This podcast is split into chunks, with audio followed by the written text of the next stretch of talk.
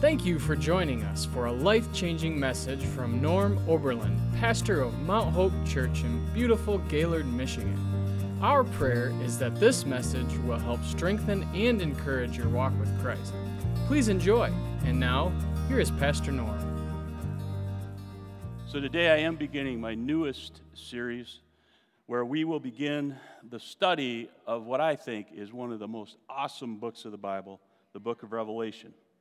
This book is steeped in mystery and symbolism, and it's intended to show us in detail the apocalypse and what was to take place on this earth just before our Lord Jesus Christ returned to set up his kingdom. How many are looking forward to that day? You do realize we're going to be a part of his team, right? According to Scripture. And we'll get into that a little bit later on. So,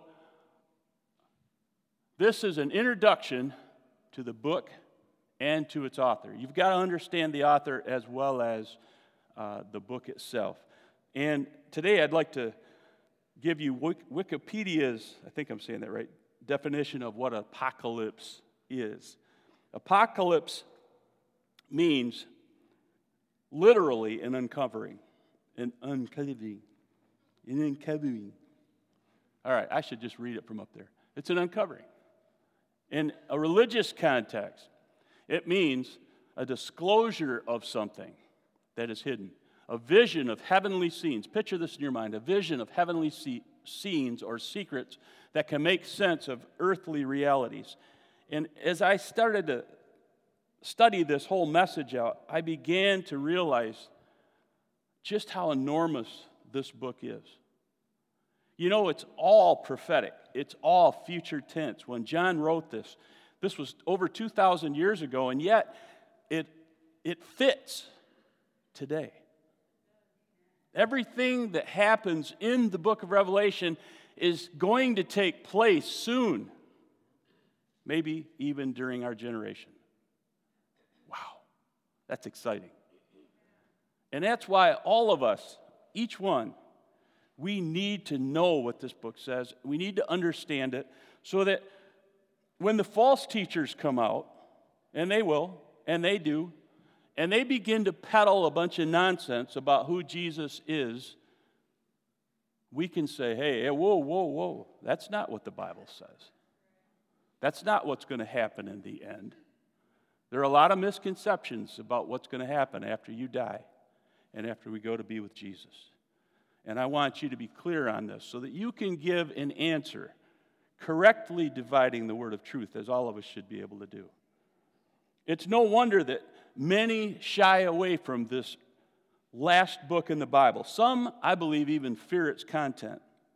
I've known people to say to me, I don't ever read that book. And I say, why? Oh, it's too scary.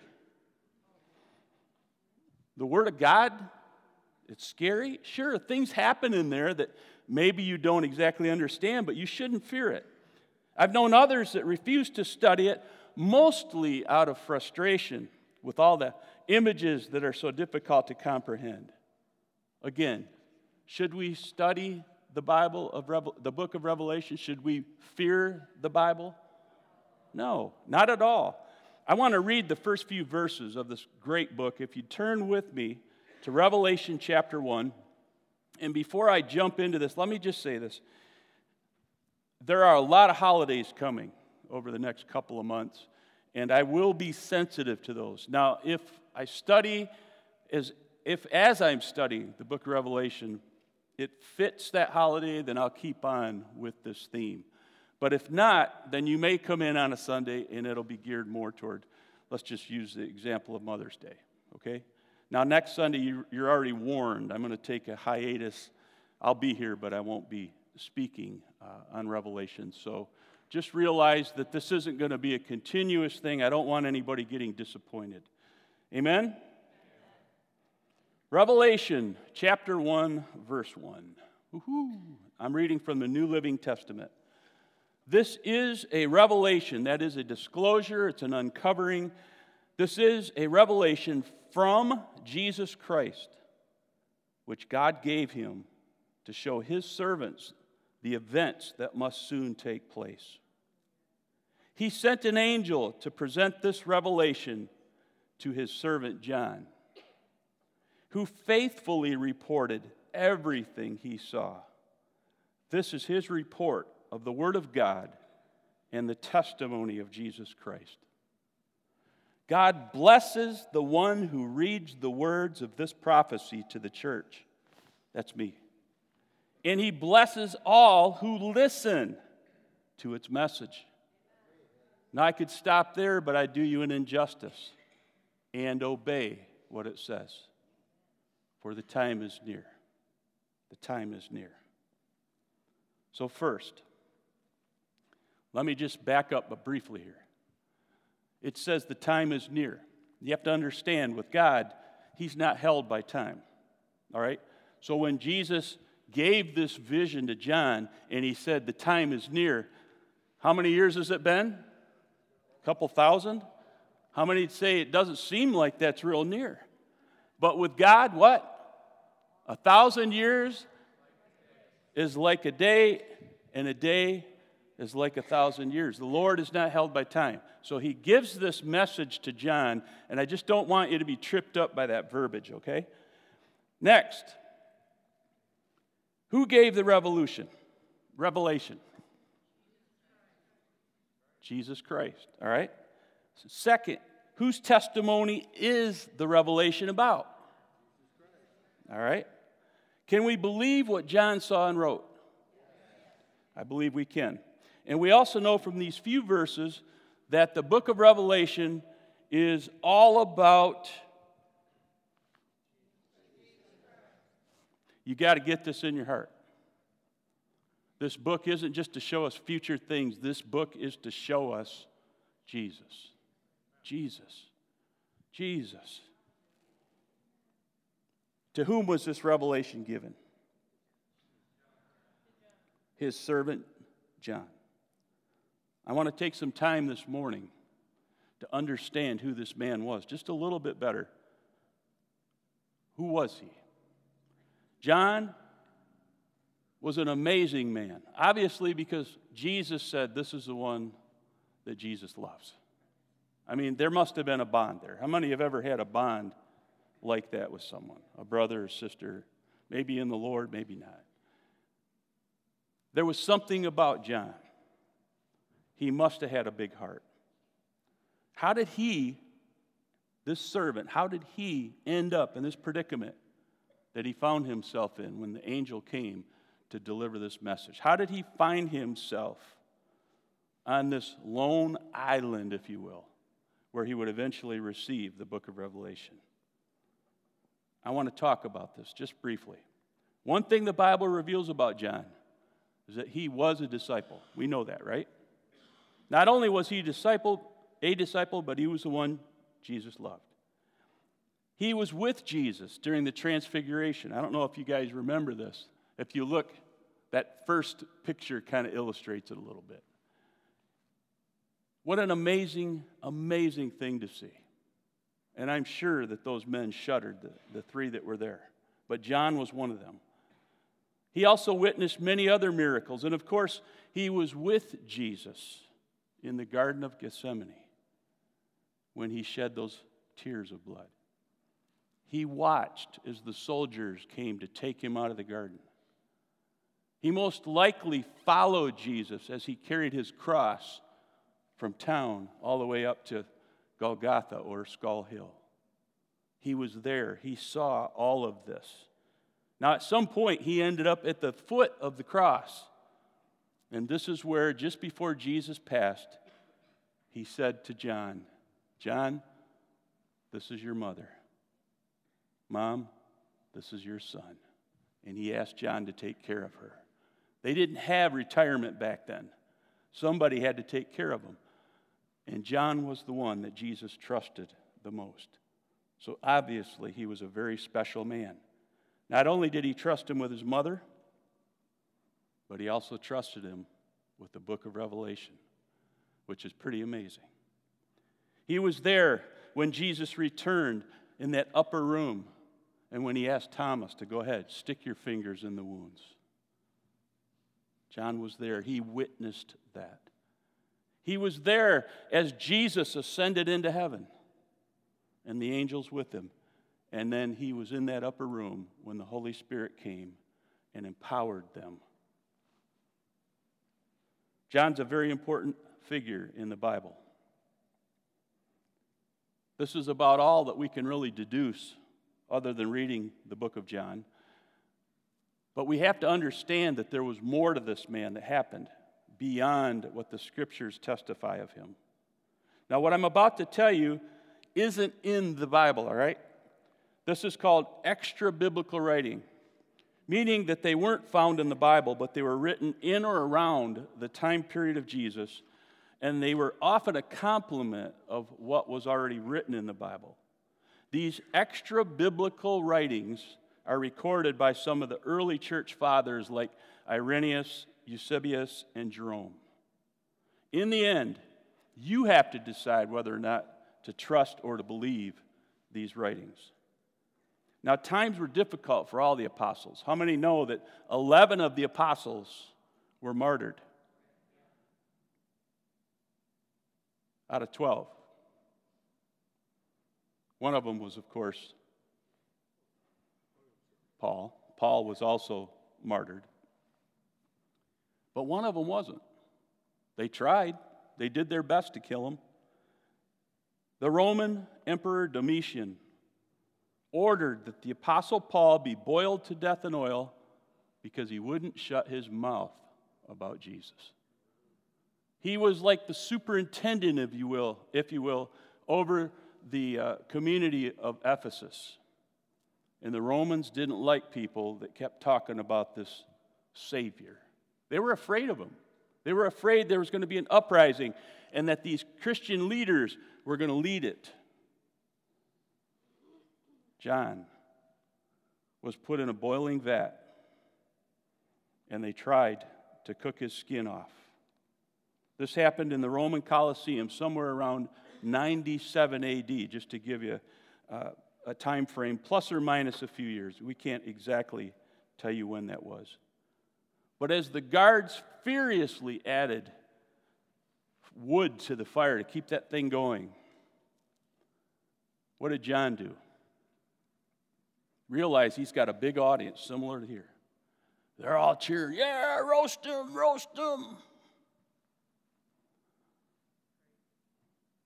You know what he did? Started preaching. Started telling them about Jesus. Told them that God loved them. Told them that he died for them and if they put their trust in him, they would have everlasting life. You know what happened? They took him out of the vat because he wasn't dying and he wouldn't shut up in there either. And this is said of this whole situation. Out of the audience, hundreds if not thousands who witnessed this miracle gave their hearts to Jesus that day. Can you imagine Domitian, the emperor? Can you imagine how upset he was? Throwing his little tantrums? So what do you do with somebody that uh, you tried to boil, but it didn't work? You banish him. You banish him. Another respected church leader who's known as Tertullian. He lived between one fifty-five and two forty A D, He came to faith around the age of forty-two, so he was a little bit late there, but then he became an apologist of the faith. I mean, this guy knew what the scriptures said, and he taught a lot of different people about the Bible. He later wrote that the Apostle John was banished to this island of Patmos after the emperor had failed in his attempt to boil him to death. Banishment to a remote island back then was a very common thing with the Romans. Some of the islands were used more like Alcatraz, remember that? Like a penal colony. They couldn't get off it without probably risking their lives or dying, so they would end up spending the rest of their days on that island. Now, I want you to understand that Patmos was not like one of those Hawaiian islands with the tropical rainforest and the animals and the birds and Uh-uh, it wasn't like that at all. The only thing Patmos had in common with Hawaii was that it too was formed from volcanic rock, but it consisted only of shrubs and maybe some grass, but no trees. The island was also very small, about seventeen square miles. Now, just to give you an illustration, Mackinac City is about four square miles, so it was a little bit bigger than Mackinac Island, but not much. It was about seven, I think my math is right, seven by six miles or something like that. But to live on that the rest of your life, methinks it would be a very unhospitable place. That's where we find the Apostle John. That's where we find him when the angel of the Lord meets him right where he's at and gives him this very important message. First, Jesus trusts him with his mother. Now with the last book that we find in the Bible. There are a couple more things that I want you to grasp as we delve into this, what I call a mystical book. Realize that the Apostle John lived in a time where there was no electricity, no computers, no cars or trains, certainly no planes, and no space travel. Life was at a much slower pace back then, nothing like you'd find today in some of our modern cities. I mean, he'd flip if he saw a subway. With that in mind, I want you to think about the vision that he must have seen and what it meant to him. To quote William H. Hunt, who happened to be a, a naval secretary back in the early nineteen hundreds, when language, he said, when language was not transcendental enough to complete the meaning of a revelation, symbols were relied upon for heavenly teaching and familiar images, chosen from the known, were made to mirror the unknown spiritual truths. So God used images sometimes to show this man what was to come. I quoted Hunt for a couple of reasons. First, he was a soldier. If you look at this, this uh, I have the, the lion up there. If you look at the lion, when Jesus was on this earth, he was known as the Lamb of God who took away the sins of the world. He was a peace bearer. He came to love us into the kingdom. Now, what we see in the book of Revelation is someone different. Someone who is more like the lion than the lamb. Someone who is at war with his enemies. And someone who takes care of business. If you're his enemy, you will pay.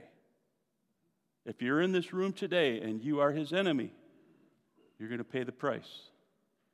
Give your hearts to the, the Lord. If you're, if you're not with him, then you're against him. Jesus said that. If you're not for me, you're against me.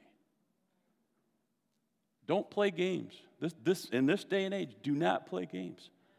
Your very soul is in the balance. And I promise you, when the warrior returns, I'm talking about Jesus, when he comes back, he's not coming back with an olive branch. Not to, not to start with. He's coming back with a sword. And those who are against him are going to be defeated, and de- defeated mightily. That's something that you and I can look forward to. So this man understood the book of Revelation to be a book of war. And he also understood what it must have meant to John to be able to look ahead and see all these things and then try to comprehend them. What did they mean? How could John tell his generation In, in its primitive state about all these future things like space travel and all of that?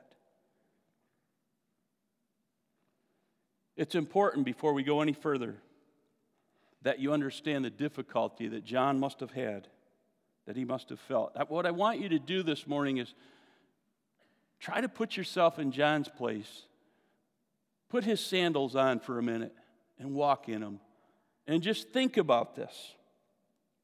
As you're imprisoned on an island for convicts, where life certainly isn't easy, there you find yourself meditating on the good times that you had with your loving God, Jesus. I'm sure he thought about them all the time. And while he's there, this heavenly being shows up. And he, he realizes something's going on, but he's not exactly sure what it is at first. Am I hallucinating? Think about it. What would you think if all of a sudden an angel were right here looking down on us? Would you begin to go, whoa, what'd I have this morning? Maybe, maybe he thought it was the olive pizza that he had the night before. No, I'm sure he would have loved to have had an olive pizza, but I doubt that was available to him. No, I think as it becomes clear, he realized he was in the presence of a heavenly being. And the message that the angel had with him was from none other than the King of Kings and the Lord of Lords, his master, his Savior, Jesus Christ. Kind of makes the hair stand up on the back of your neck, doesn't it? What I want you to see is that because the book of Revelation was written by a man who was seeing things in the future tense, it would have all but been impossible for him, for John, to be able to describe what he saw. Do you agree? I appreciate how the teacher's commentary describes this amazing moment for John. What John saw was apocalyptic, a vision from heaven. The angel shared this imagery with John as a prophetic view of his future and the future of the world.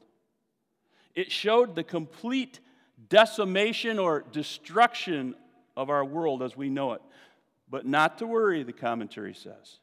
Before this world is destroyed, according to Revelation twenty-one one, a new heaven and a new earth will appear before the old is destroyed.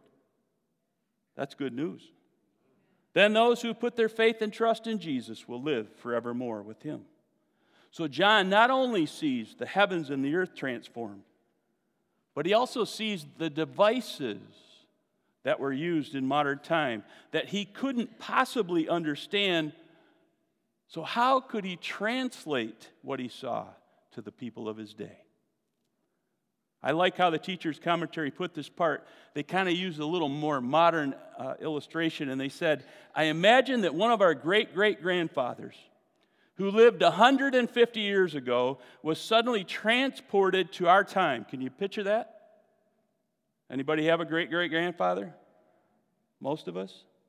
He witnesses a traffic jam. He sees a T V football game complete with those instant replays. I mean, that had to blow him away. He sees it once, and then he goes back. Eh. He's taken up in a seven forty-seven. He goes into a, an air-conditioned movie. He's given popcorn and soda. Then he returns to his own age, and he's given the task of explaining all of what he saw to his contemporaries. Can you imagine that? They would look at you and they'd say, you're a fl- Fruit Loop. You, you flipped it, man. What are you talking about? And herein lies the problem. John lacked all the terms and the images that we use to describe what is common to us. He experienced things that no one else in his day could ever imagine. How terribly difficult it must have been for him as he struggled for the right words to communicate what he had seen, what he'd been shown by the angel. And that's exactly what John faced. Yes, the events he saw were real as real can be. I believe he was put right in the middle of the battle of Armageddon. I believe he saw these things as the bowls were released on the earth as judgment for their sins. He saw them. He was there. But John had to struggle with an inadequate vocabulary, and he had to have difficulty sharing his vision in a way that the people of his time could understand it. Does this make sense to anybody besides me? Do you see the importance of why I wanted you to understand this and why I'm taking so much time with it? I make this point as we study this wonderful book because I want you to realize, yes, the Bible is inspired. The book of Revelation is inspired by God. He gave John what to write. He put that on his heart. John saw that vision, but a man wrote it. And that man wasn't infinite in his knowledge. He couldn't put these things in a way that you and I might understand it. And that's why we see a lot of this imagery that doesn't always make sense. And because of this, because this man, he was only used to traveling on foot or perhaps riding on a donkey or a horse. But that was, that was fast travel back then. And then he sees these jets flying across the sky. That'd flip you right out. He thought they were creatures. He didn't know there was a man, a pilot inside of it. He didn't understand that part of it. I say all that to say, you and I, as we study this together, we cannot be definitive on what the book of Revelation says. There are many views of what all of these things mean. And I'm not trying to tell you today that I have all the answers. And Brother David, you, you're probably, and I'm looking to you as one of the, the most profound teachers in the church. Do you have all the answers to Revelation? No, no, he says. Certainly not. There's so much there, so much meat that God intended us to have. And I believe some of it, it's like a time capsule. You know, you take one of those little, uh, let's say Benadryl, you know, the little... Little beads are inside each little capsule. What are they supposed to do?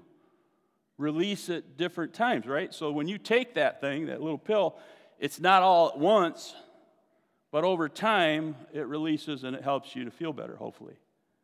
And I believe Revelation is similar, that God gave all this to John at one time, but it's meant for the remainder of time. And as these events reveal themselves, then we'll know better what each symbol meant, what the imagery meant. But until we see it come to pass, we may not have a totally solid or firm understanding of each thing that took place in the Bible. So here's my warning. As we study this book, don't go out of here being dogmatic. Well, my pastor said such and such. Uh-uh. Just be kind. You know, we've been studying Revelation, and as I understand it, I think this is what it means. Be kind. Don't be that other person, okay? Are you with me? Still. All right. On the other hand, we can learn from this book, right? And apply it to our daily living. Just because it was written in future tense, which I believe is about now, doesn't mean that there isn't something in it for us to live by on a daily basis. We can begin to understand what the end of this world and the beginning of the next is going to look like. And you'll have that understanding as we go ahead here. We can be encouraged to know that this earth will not be destroyed by a nuclear bomb, nor is it going to be decimated by a giant meteor that hits our planet. Sorry. How do I know? Because the Bible tells us that's not how it ends. It's going to end when God ends it. And it's after the thousand-year reign. So you and I have nothing to worry about when it comes to total annihilation of this planet, even though there are a lot of scientists out there that begin that believe otherwise. We can begin to understand, as I've already said, that the Lamb of God who takes away the sin of the world is coming back as a ferocious A ferocious king. We're going to see how much he hates sin. He's coming back as the righteous judge. Many will fear and even rebel against him as he comes back to rule and reign for a thousand years. There's so much more that you and I are going to see as we learn, as we uncover what this book has in it.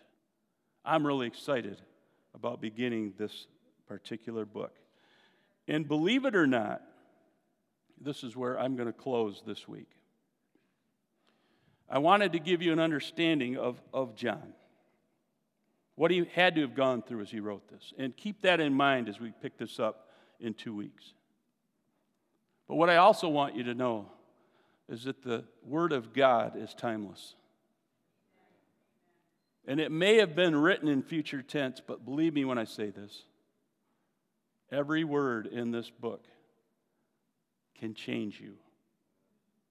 Every word in the book of Revelation can begin to do something miraculous because it's God's word. It's like a two-edged sword. And it can go in there and it can chisel stuff away. And some of you've got religious spirits attached to you. You've been brought up in religion all your life. Maybe, maybe what I'm talking about today is a little new to you. The, the idea of coming to Jesus and asking Him to forgive you of your sins. Maybe the idea of serving Him all the days of your life. And even when you go to change something in your life, going to Him and saying, Lord, what next? What should I do now? Maybe that's foreign to you. But God wants that kind of relationship with each of His kids. And you are a kid, a child of God, if you say yes to Jesus. If Jesus Christ gave this book to the beloved Apostle John while he was imprisoned on the island of Patmos, and if the Holy Spirit placed it on the hearts of our early forefathers to put it in what we call the Protestant Bible, then I believe it's at least important enough to have a basic understanding of what the book of Revelation actually teaches. Let me share verse three one last time. God blesses the one who reads the words of this prophecy to the church, and He blesses all who listen to its message and obey what it says, for the time is near. What do I see there? I see blessing, and I see blessing. Who wants a blessing? So we need to understand what this book says. And I love when he, I love the beginning of Revelation because it begins right away with the church and how we're supposed to live. And then it goes into all the crazy stuff that we'll talk about a little bit later. What's going to happen in the end, how John saw it, and how we can apply that to today. But here's the thing. In order to be blessed, you have to do what the Word of God says. What's it say? Listen to the message and what? Obey. Obey. Listen to the message and obey. Say that with me again. Listen to the message and obey. That's what you do with God's word. And when you do that, you will be blessed. It will change you from the inside out. When you find yourself in that tough place, the word of God, the words of God are going to come back to you. And they'll give you strength. They'll give you faith. They'll help you to endure, to stand up under the pressures that this life often brings. You may be in a place today, if you'd stand with me, you may be in a place today where you don't know what to do next. You're frustrated. Maybe you'd even say you're lost. I, I, I've lost my way. I, I don't know what to do next. How many in this room have ever been there? Raise your hand if you've ever been, you've been lost, you didn't know where to turn. Now put them down. How many of you who just raised your hand, you found Jesus and He helped you on that path? I can't imagine where I'd be today if I was still alive, had it not been for the grace of God and the love that He had for me. He set me on a new path. And I just want you to understand that whoever you are in this room, I, I may not know you yet. I hope I get to know you, but God loves you. He loves you. And the reason that he sent Jesus, his only son, to die for you is because of that love. And that, that song we sang, it said something about he wants us in heaven with him. And that happens. We're given heaven because of and through the powerful name of Jesus. He's the only one that can forgive sins through his blood. He's the only one that can redirect you. The old life can be behind. A brand new, sparkling, fresh life is ahead of you if you haven't said yes to Jesus yet. How do I know that? Because I was there back in nineteen eighty-one. I was lost and didn't know where to turn. And then I was introduced to the loving God, Jesus. And he got a hold of my heart. I can't explain it yet today, how I felt that day. But I knew after I'd repented of my sins, after I'd said yes to Jesus, I knew I was different. He changed me. And I've been different ever since. You ask anybody in my family. You ask my wife first because she knew the old Norman. I was appropriately named Stormin' Norman. Not because of how I played baseball, but because I was angry at the world. And Jesus came in there and he restored my life and he changed me. And no longer was I Stormin' Norman, but I was loving Norman. Even I still can't believe he did that because I was such a mean person, and it changed me. I wasn't perfect, but man, there was a there was a difference in me. You got to come up here. I just, Pastor Barb, come on up here.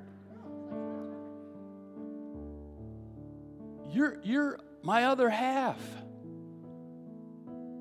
Before Jesus, she was just my my love muffin.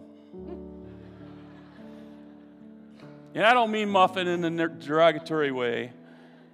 What are you saying? I'm big? No.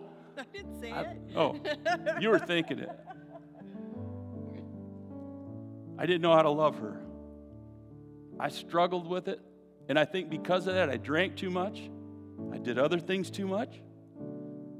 And I didn't know how to respond to her as a God-fearing man. Enter Jesus. He got me cleaned up, born again. I went home and I started loving her. And after three weeks, she looked at one of her best friends who wasn't saved yet. She is today, wasn't then. My wife wasn't saved yet. She looked at her friend and said, I don't know what's happened to Norman, but I don't care. I like it.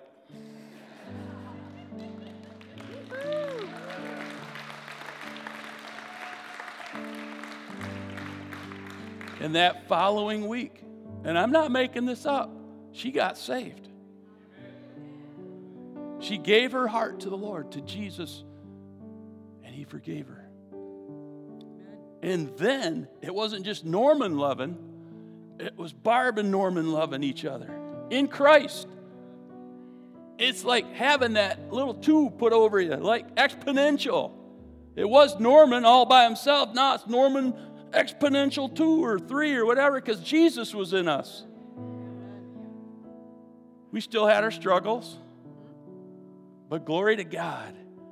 We could work through him because he was with us. And another thing that happened, I learned to forgive. We learned to forgive each other because prior to that, we never forgave each other. I brought stuff up that she did two years before. She did the same with me. You remember when we first got married? Yeah, I try to forget, but you won't let me.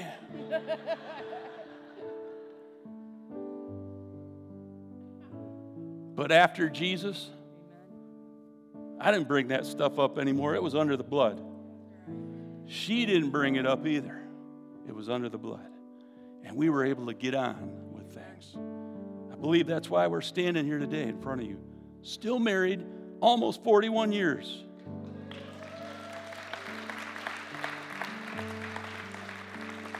And I only say that because I want you to know you can have a similar life if you don't have it already. Jesus loves you that much. He wants a good thing for you. So everybody bow your heads if you would.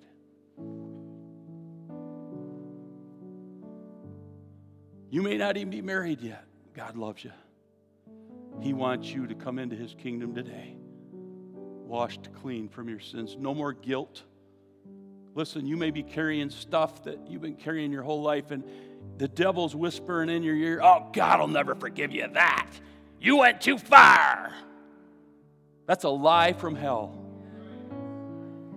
None of us is perfect. Many of us have done things that we never should have done, and they were horrendous things. When you read your scriptures, you'll see there were people that even murdered, yet God forgave them.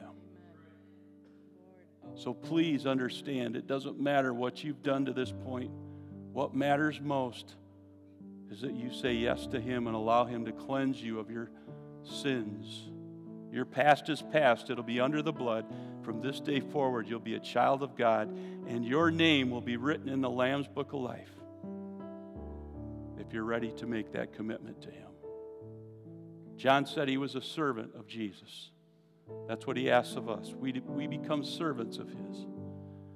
And it's awesome to be his servant because he takes care of us. He gives us all we need, and he directs us on our path. With every head bowed, eyes closed, if you're here today and you say, Pastor, I want to serve Jesus. So far in my life, I've not done that, but I'm ready. I believe that God is calling me today to make a commitment to him and to have him forgive me of my sins. If you're here, just so I can see it, please lift your hand up. Yep, hands going up, hands up, hands up, all over the room. Anybody on my left? Yes, you can put them down if you've already, thank you. You can put them down if you already raised them. Anyone that hasn't already raised your hand, just lift them up. This is between you and God. This is not something I'm going to call you out and say, oh, get up here. Although that's not a bad thing. I'm not going to do that today. Many hands went up. I, too many to count. A couple dozen. Hallelujah. I want to pray with you according to Romans ten, nine, and ten. If you believe in your heart that God died for you, and if you'll confess your sins to him, he will forgive you of your sins. And he will turn you into a, the right person. But you need to confess with your lips that Jesus is Lord and believe in your heart that he did this for you. So I want you to say this short prayer after us. And I'm going to ask the whole church here to join us so that you're not in this alone. But I want you to pray this loud enough so your own ears can hear. This is life-changing what we're about to do. So please, nobody moving around just for a, a, another minute. Just be praying, Christians. I want you to say this prayer, and if you believe it and if you mean it, your life is going to be changed just like ours was. Are you ready? Saints, pray this with us. Father God, I need Jesus. I need to know your love. I've messed it up. My life isn't right. And I know it today. I've done many things wrong and maybe a few things right. But none of that matters today. I come to you, Jesus, as the King of Kings and the Lord of Lords, but also as the Lamb of God who takes away the sins of the world. I believe you died for me, Jesus. When you hung on that cross, my face went across your memory. You saw me in the future, and you died for me. Today, I ask you to forgive me of my sins. Wash me clean in the blood of Jesus and set me on the right path. Help me to serve you, Lord, just as the apostles did. Help me to be a disciple of Jesus so I can learn from you and put my trust in you. I pray this in Jesus' mighty name.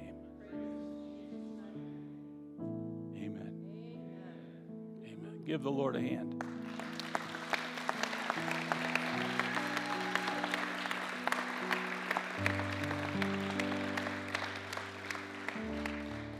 All right, if you prayed that prayer today and you meant business, you need to write this date down. You know what I just thought? What is this? This is the sixteenth. I gave my life to Jesus. Uh, no, no, no. No, no, I meant, I said that wrong. Yes, it's the twenty-third. I don't even know where I was going with that, but I was going to say this. I was saved on, I believe it was April the twenty-eighth, back in nineteen eighty-one, whatever that is. So you're about a week off from when I got saved. That's pretty cool. God has never left me, and now the fun begins. Your name, according to the Bible, your name was just written into the Lamb's Book of Life. What does that mean?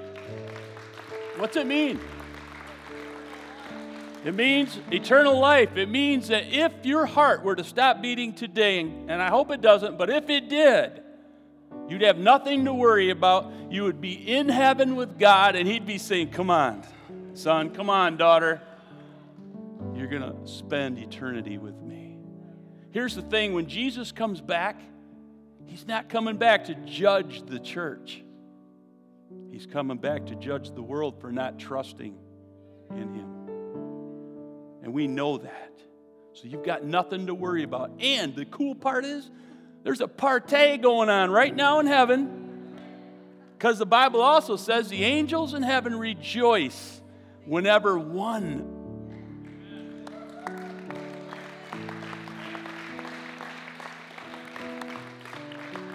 There are a lot of hands that went up today. So, if you didn't already get a hold of it, we have a little booklet called The Start of Something Wonderful, The New Life. It's a little green booklet. Get it from one of our ushers, one of our, our greeters. Please take this with you. Begin this new life and sign up out there. The next step, according to God's Word, is get baptized in water, and then we want you to get filled with the Holy Spirit. But right now, I want you to focus on that public proclamation. What is the public proclamation? You're going to stand up here just before we dunk you, and you're going to say, you know what? I gave my heart to Jesus. I love him, and I'm going to serve him the rest of my life. That's a public proclamation.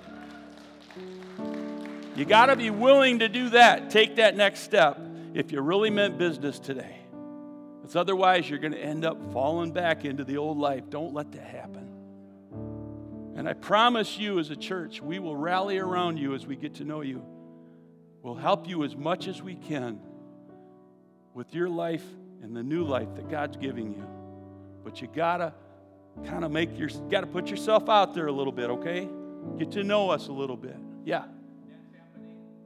That's happening. That's happening. Next Sunday. Right here, there's good. Okay, there's no baptism tank there right now. It's invisible. But next Sunday, there will be one right there. And, it, and it's heated water. You just have to bring a change of clothes and a towel so that when you get wet, you can go dry off. I hope many of you sign up. I hope many of you come back next week. And I open that up to everybody. If you haven't made that, taken that stand, do that next Sunday. We love you. I'm excited about this. I, I, if I hope I didn't spend too much time on the introduction, but I really felt it was important we get this. And trust me, when we get into this, it's going to move fast. Jesus, thank you for everything you're doing in this body.